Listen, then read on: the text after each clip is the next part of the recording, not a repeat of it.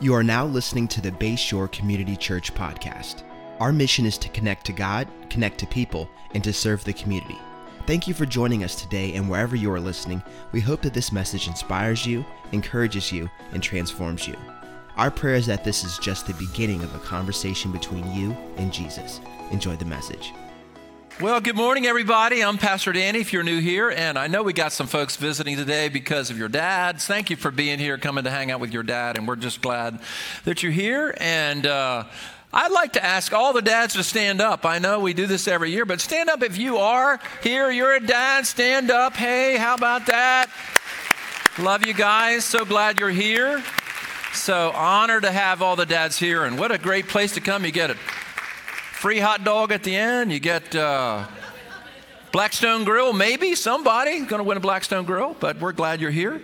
And uh, so thankful that you're here with us this morning. So uh, we are in a series called. Uh, uh, Showdown in Egypt. We're going to stop that today. We are in like the plagues of the frogs today, and I don't think that fit with Father's Day very well or whatever. So we're going to do something a little different. We're going to talk today about the perfect Father. The perfect Father.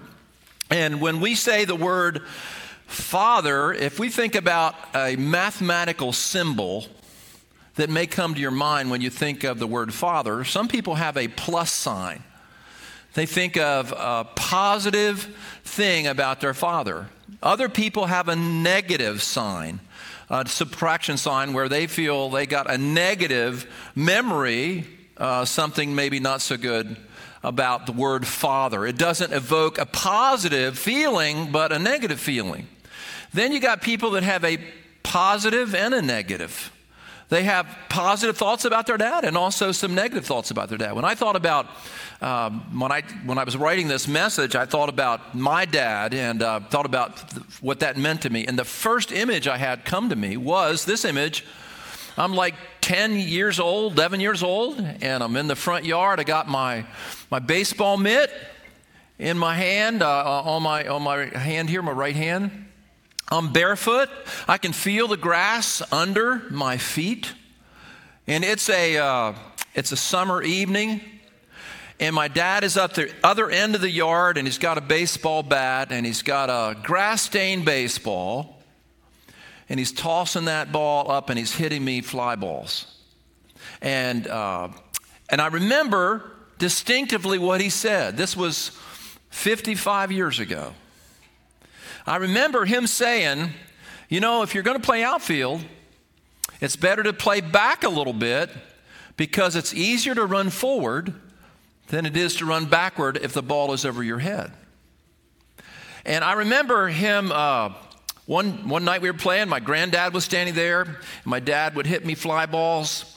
I'd hopefully catch the ball, throw it to him, it would bounce, he'd pick it up and hit me fly balls. That's a great memory. That's the first thing I think of when I think of the word dad. Of all the things that happen, you know, 20 years, you know, 19 years being raised in that household, and that's the memory that stands out, that memory. Now, my dad was a you know, good dad. I see a positive sign. But when I was a teenager, we had some really rough times because uh, based, most of our arguments were about hair, which is ironic, you know what I mean? When I was growing up in high school, the late 60s, early 70s, uh, you know, long hair was in vogue. And hippies, you know, long hair. You wanted your hair down to your shoulders. You wanted your, your bell bottom jeans to drag in the dirt, you know? And my dad believed in being saved and shaved. That was his thing, you know? Want your hair cut, want it short. And uh, we had so many arguments about hair about long hair, how, hair, how long hair could be. We had theological arguments about it. You know, what does the Bible say about long hair, you know?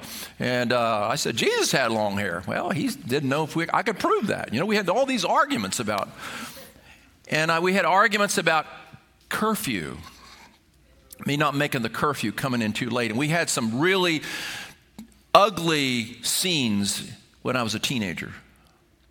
So I have a, a, plus and a negative. And my dad was a good dad, but he didn't always handle things perfectly. And he didn't always do things right. And uh, so when you think about fatherhood, you know, you got this mixed bag in your head.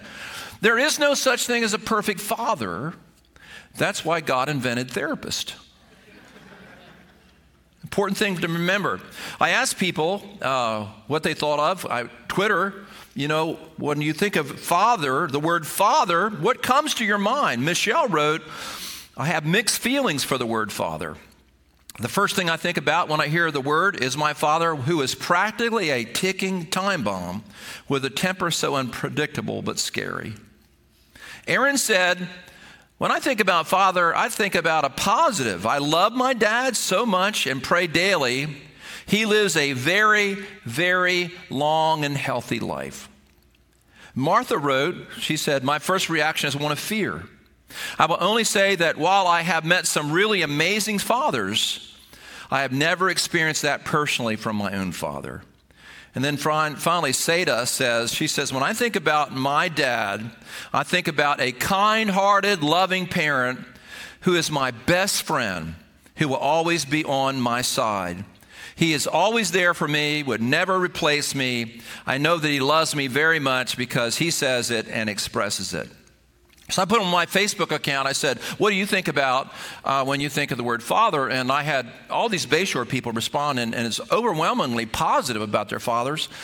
Colleen wrote, I think of the word protector, provider, comforter.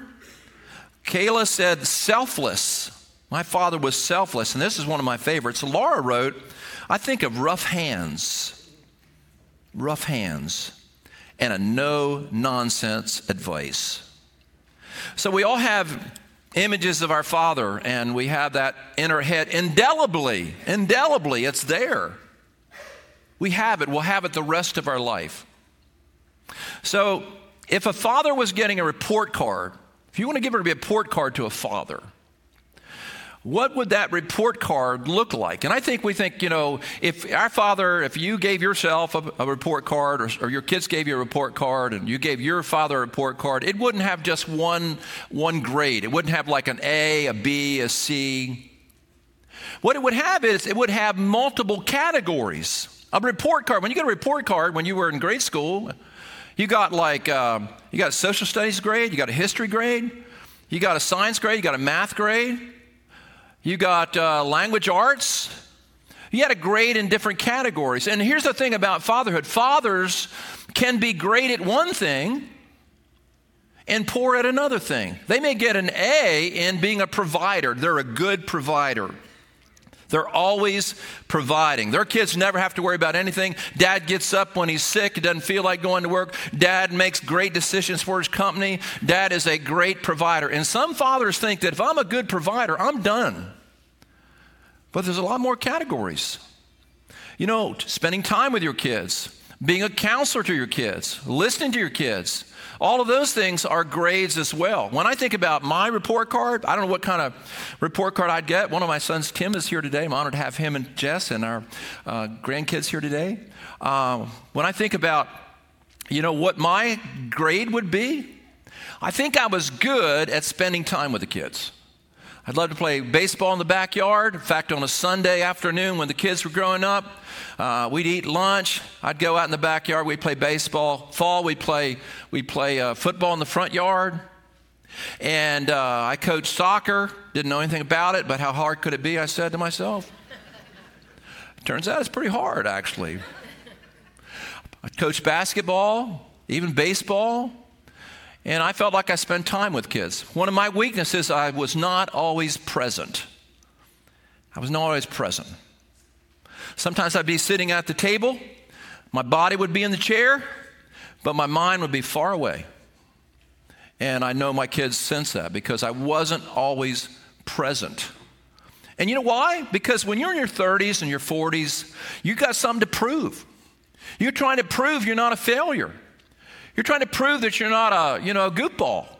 And you're trying to succeed in your career and you're thinking about all these things you have to do and you come home and your your mind is still at the office or your mind's still at work and so I wouldn't get a good grade in the being present part. So all of us have as fathers, we have maybe areas of strength and then maybe areas of weakness. And I want to read you one verse of scripture today that I think is really cool. And it's a great scripture, Matthew 5 48. Be perfect, therefore, as your heavenly Father is perfect. Be perfect, therefore, as your heavenly Father is perfect. That's an interesting interesting verse. And when I read that verse, a lot of people read that verse, the word that sticks out to them is perfect. And they, they, that makes us nervous when we hear the word perfect. And if you're a perfectionist, perfectionism is the highest form of self abuse. Trying to be perfect.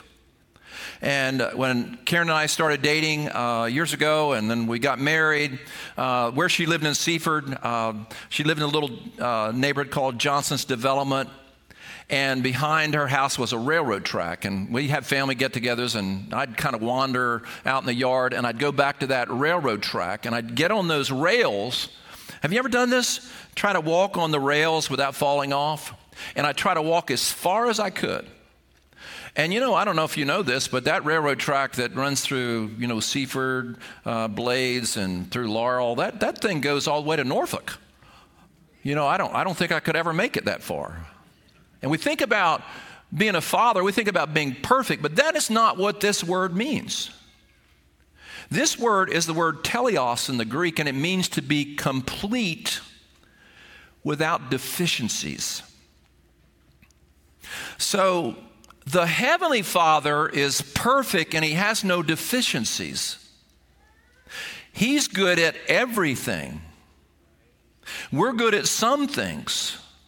So when you think about your Heavenly Father, regardless of how your earthly father raised you, you have a Heavenly Father that has no deficiencies. Everything that your father was not, He is. He is perfect, He's complete, He's whole. So I want to talk to you just a few moments about what is the perfect father like and what is God like as our, perfectly fa- our perfect father. First thing is, God the perfect father loves you completely. God, the perfect Father, loves you completely. One of the things that we need to remember is that every child that's born is born with an empty bucket inside of their hearts, an empty bucket. And it's the job of the Father to fill that bucket with love, to fill that bucket with affection, to fill that bucket with, you're special to me, to fill that bucket with acceptance and love. And every child is born with that empty bucket. And sometimes people get upset when I say this, and I think you can do everything right and your kids can have difficulties. But sometimes the reason kids get into bad stuff is because their bucket's empty. And they get into promiscuity. They get into alcohol, drugs, all kinds of things that are extreme in their life because they're trying to fill the bucket. So our job as parents is, is when we get our get these wonderful kids we bring home and you bring them home, you got to see that empty bucket and you want to pour into that bucket love and acceptance and grace. They need to know that, that they're loved and, and that they're cared for. Um, I don't know if you were raised in a family where there was a favorite kid and you weren't that kid. Sometimes we are in uh, family dynamics where there is maybe the daughter is favored over the son. You got the perfect daughter. You got the perfect, uh, you know, prom queen, perfect grades. And why can't you be like your, your sister? Or maybe you had a brother that was more popular than you. I have a good friend uh, in this church that he was telling me one day we were having lunch how, you know, he was a, he was a pretty good athlete, but his brother was a great athlete. And they slept in the same bedroom, and they both had shelves beside their their beds. And he said he had one trophy, but his brother had all of the, it's just filled with trophies because his brother was so good. And so his dad was all about his brother. You know, and, and, and God loves you perfectly. He doesn't, he loves you like you are his favorite. He loves you like you're the most special person on the earth in the universe. Your heavenly Father is not deficient in segregating out his love, you know, in portions. God loves you with all of his heart and he loves you completely. Amen. And that's an important thing for us to know. He loves you like you are the most important. Here's what it says about Joseph in the Old Testament Joseph, chapter 37 of Genesis. Now, Israel loved Joseph more than the, any of the other sons because he was born to him in his old age. And he made an ornate robe for him. When his brothers saw that their father loved him more than any of them, they were upset. Now, Israel loved Joseph more than any of them, and he made a ornate robe for him. And we don't know what that means. You know, the old King James says a coat of many colors, and we get that from the Septuagint. You know, the Old Testament was written in Hebrew, and then it was translated into Greek, and the Greek word used was a, like a coat of many colors. The Hebrew word means like a uh, a coat with long sleeves. He gave him an elegant robe, and he was special because of how he was arrayed by his father. He was special.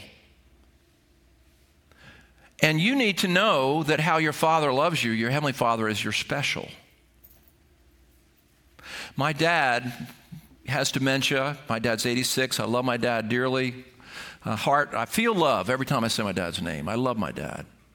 And my dad wasn't perfect, but I just, my dad's a good, good man, godly man. And when I go visit him, because he has dementia, he does process the same stories a lot, and I like to hear them, and, uh, and we hear them. Sometimes I'll hear them multiple times in a visit. But when I call him on the phone and we'll have a talk, he always says this to me. He says, You're pretty special before he hangs up. You're pretty special. And every time he says that, here I am as 65 year old man, knees hurt, no hair, you know me, you know. And it still fills my bucket because I'm special to my Father.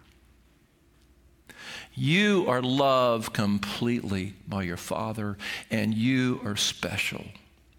Other day, I went to uh, Lord Baltimore to see my grandson, Jack Pierce, graduate from kindergarten. Of course, I'm sure Val, Val, Val, valedictorian, top of his class, that they didn't say that, but I assume that. And I'm sitting in the bleachers, just a couple hundred people there, and I'm, I said to Tim, I'm sitting next to Tim, I said, Where is Jack? I can't see, there's hundreds of kids up there. And he said, Dad, he's the one in the black shirt and he's got his arms folded. And if you look in the picture, you'll see Jack, his arms folded, and that girl's checking him out. That's what you see. I thought that's got to be Jack because, you know, he's got that Tice charm. That girl's checking him out. No lie, I tell this story this morning at Fenwick Island when I'm preaching. And the guy in the third row sitting there said, That's my daughter. That's my daughter. So I said, I'll talk to my son, Jess, we'll work on arranged marriage here. You know, we can get this thing worked out. No lie, it was the craziest thing.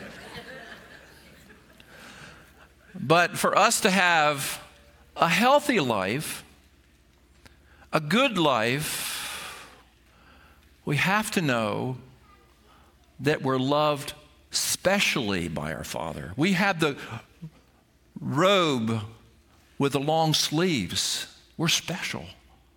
He loves you completely. Next thing about it is this is a good one. God, the perfect Father, takes initiative to be with you. God, the perfect Father, takes initiative to be with you.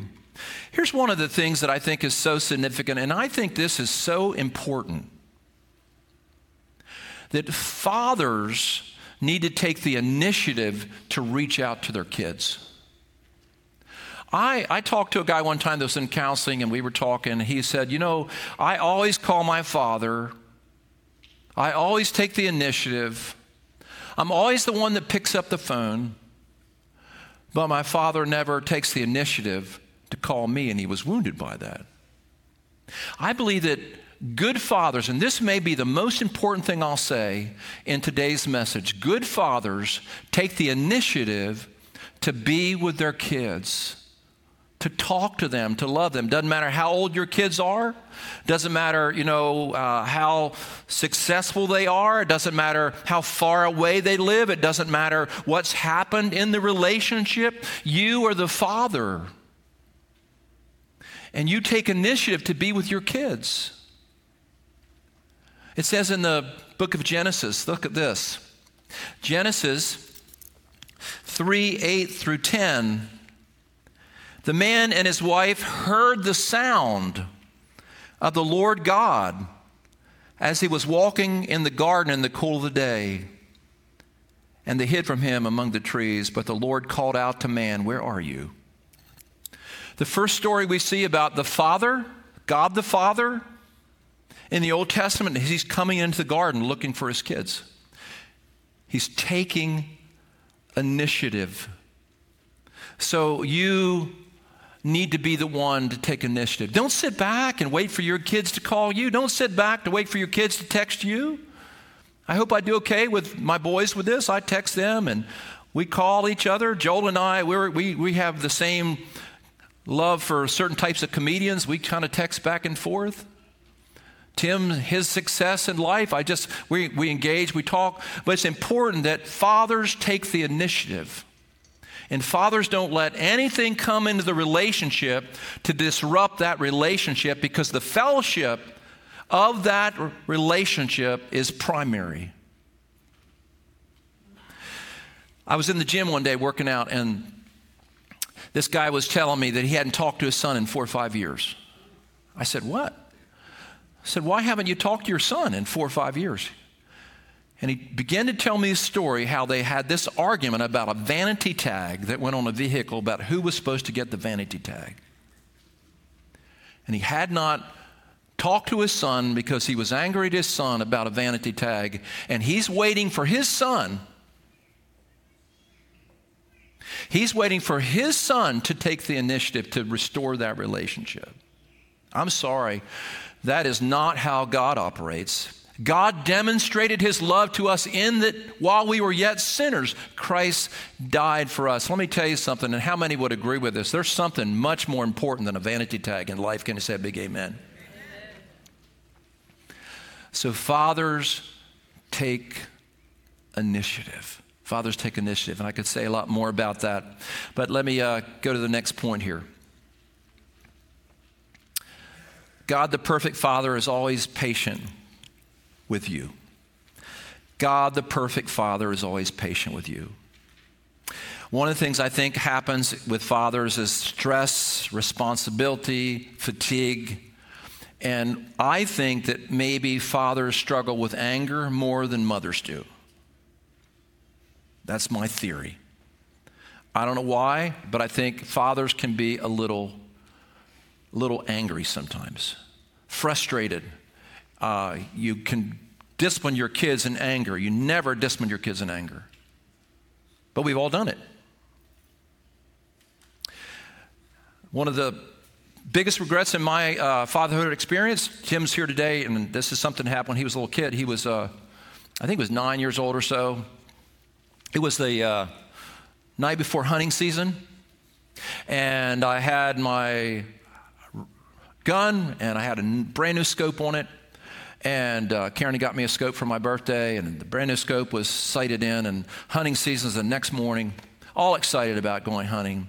And Tim was always so helpful. He was always very uh, uh, gifted with his hands, could fix anything as well. So he's, uh, he said, Dad, let me put on, let me put on the strap for the gun. I had this new strap, and he's putting it on. And he's got the gun up, and he accidentally drops the gun on the scope, which knocked it out of sight. And in a flash of humanity, I was angry and I struck out at him. And I will never forget the look on his face because I wounded him. I hugged him uh, kissed him, told him I was sorry, and uh, I said, Son, for the rest of your life, I, I pay all your therapy bills. I will pay all your therapy bills. You know what? I just want to say this. I'm not sure you can get through being a parent without having to apologize to your kids for your mess ups. But our anger as fathers, and I, if I ask you today, how many of you, and when I was looking at these surveys, how many of you experience anger from your father that was wounding? A lot of you would raise your hands because it's almost a universal experience with fathers and children. That's why it says in Ephesians, Ephesians says, Fathers, provoke not your children to wrath. Don't frustrate your children with your impatience. But here's what it says about your heavenly Father. I want you to listen to this. Psalm 86 15. But you, Lord, are compassionate and gracious, slow to anger, abounding in love and faithfulness. And then it says in Psalm 145 8, the Lord is gracious and compassionate, slow to anger, rich in love. Exodus 34 6, and he passed in front of Moses proclaiming, The Lord, the Lord, the compassionate and gracious God, slow to anger, abounding in love and faithfulness. Joel verse uh, 2, verse 13, rend your hearts and not your garments, return to the Lord your God, for he is gracious and compassionate, slow to anger, abounding in love, and he relents from sending calamity. God the Father, the perfect Father, is not angry. He's not angry at you. God, when He looks at you, He doesn't look at you with scorn. He doesn't look at you with frustration. He doesn't look at you with, like, how could you do that? His eyes are filled with compassion and love. You think about Peter who messed up and, you know, the night that Jesus was betrayed, he's warming his hands by the fire. And the little servant girls comes up to him and said, You know, do you know Jesus? And he said, Nope, don't know him, never seen the man, don't know who he is. And he's warming himself by the fire. And then the little servant girl comes up again, another servant girl, Do you know Jesus? He looks like you're a Galilean. You must know Jesus. Oh, I don't know the Lord. I don't know Jesus. And he just went off. And then the third time, they asked him while he was warming himself by the fire, Do you know Jesus? And then he used some language, some expletives, expletives, expletives. He cussed, let's just say that. And they didn't ask him anymore. And Jesus, after his resurrection, he's on the shore of Galilee. The disciples are out there fishing, and and they come to shore, and Jesus has a fire made. And he has fish on the fire, and they're sitting around the fire. And it's the same word, a coal fire, that's used when Peter was warming himself over the fire in, when he denied the Lord. It's the same experience, but Jesus says to Peter, Peter, do you love me? And Peter says, Lord, you know I love you. He said, Feed my sheep. He's restoring him to ministry. He asked him the second time, Peter, do you love me? He said, Lord, you know I love you. And he said, Feed my lambs. He asked him the third time, and Peter was distraught that Jesus had to ask him the third time, Do you love me? And he said, Yes, Lord, you know I love you. He said, Feed my sheep. Three times he denied. Three times the patience of Jesus Jesus didn't say, How could you have done that, Peter? How could you have denied me after all I've done for you? Peter felt the warmth of God's love and forgiveness. And I want you to say this with me. I want you to say this. Put your hand on your heart right now. And I want you to say this My Father is a loving, forgiving, full of mercy God that forgives me. In Jesus' name, amen. Amen. So, your Heavenly Father, the perfect Father, is patient.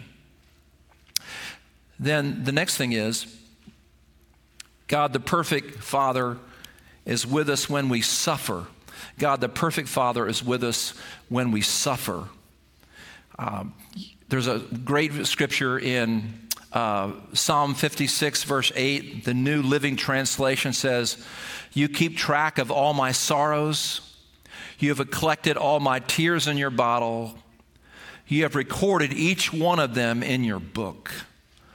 So every time you cry, every time you suffer, the Bible says that God catches your tears and He puts your tears in a bottle. He's with you in your suffering, He's with you in your pain, He's with you when you are in a dark place. Your Father never leaves you, He never forsakes you. He's with you when you suffer, He's with you when you're in pain. When Tim was, uh, Tim was a little guy. We used to live next to the church here in a, a mobile home. And uh, before we had asphalt, we had like these little stones for our driveway. And one day, he's maybe four, five ish. He's running across the, the parking lot and he trips and he falls, falls on his face. And one of those stones hits him right in uh, the top of his lip, in that little cleft right there. Split his lip way open and he's bleeding and i pick him up and karen got the car and we took him to the emergency room in seaford nanticoke hospital and the doctor looked at him in the emergency room and said boy that, that's quite a gash. We're going to have to we're going to have to sew that up.